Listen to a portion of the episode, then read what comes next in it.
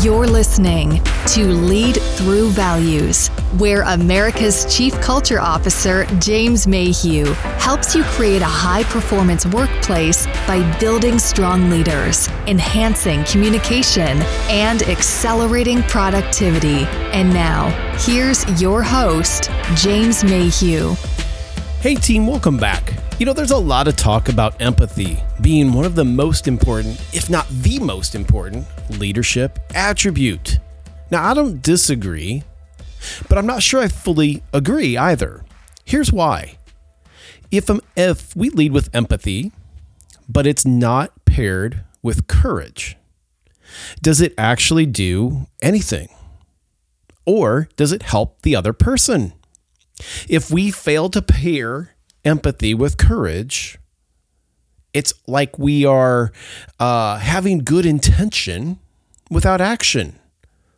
It might sound like this Susan, I'm so sorry to hear about your mom this past summer. Uh, I have a sympathy card. It's been sitting on my desk. It's all ready to go. I literally have just forgotten to get the stamp on it and put it in the mail. But I just want you to know we're thinking of you. You're important to us. And, um, you know, I hope things are, are getting better for you guys. Listen, in that scenario, if I say it that way, you know, I feel better.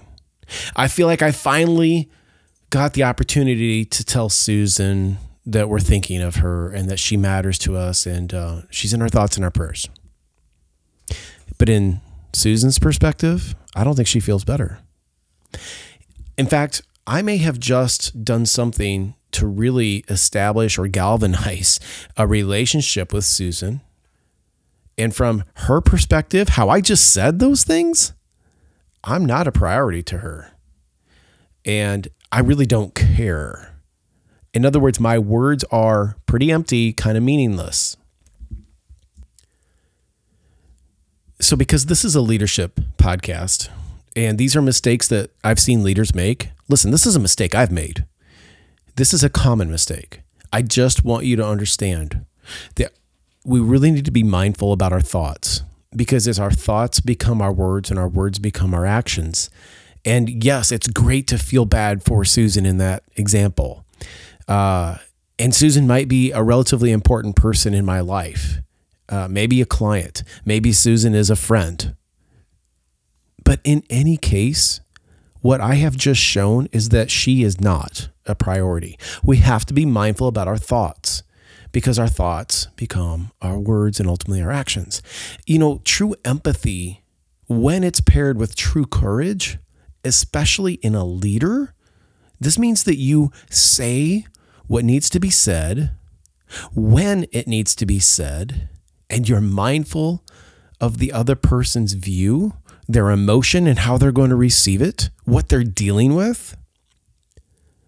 If empathy is paired with courage, I'm not delaying and putting off those conversations, especially things like feedback or other crucial conversations. Hey, you need to know you're coming across this way. Or, uh, hey, I would love to help you uh, take what you worked on today and take it to the next level.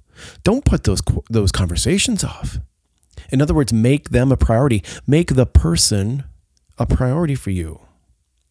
When we pair empathy with courage in a strong way, a courageous way, we are also more receptive on how we could do better. Uh, we could be better about setting expectations or giving feedback or receiving the feedback. Literally being a better listener. See, courage is the ability to do the thing that frightens you. Without the courage piece, empathy just becomes more of a feeling, an emotion, and it doesn't really do anything. What are your thoughts about empathy and courage? Do you are you one of the the people that believe that empathy is one of the greatest leadership traits? I'll, I'll tell you, it's in my top five. What qualities about it would you add? What perspective do you have? Let me know in the show notes. Love to hear from you. And again, I'll just leave you with this message. As you practice empathy today, match it with some courage and see what happens. I'm James, your Chief Culture Officer. You're listening to Lead Through Values, and we'll catch you next time right here.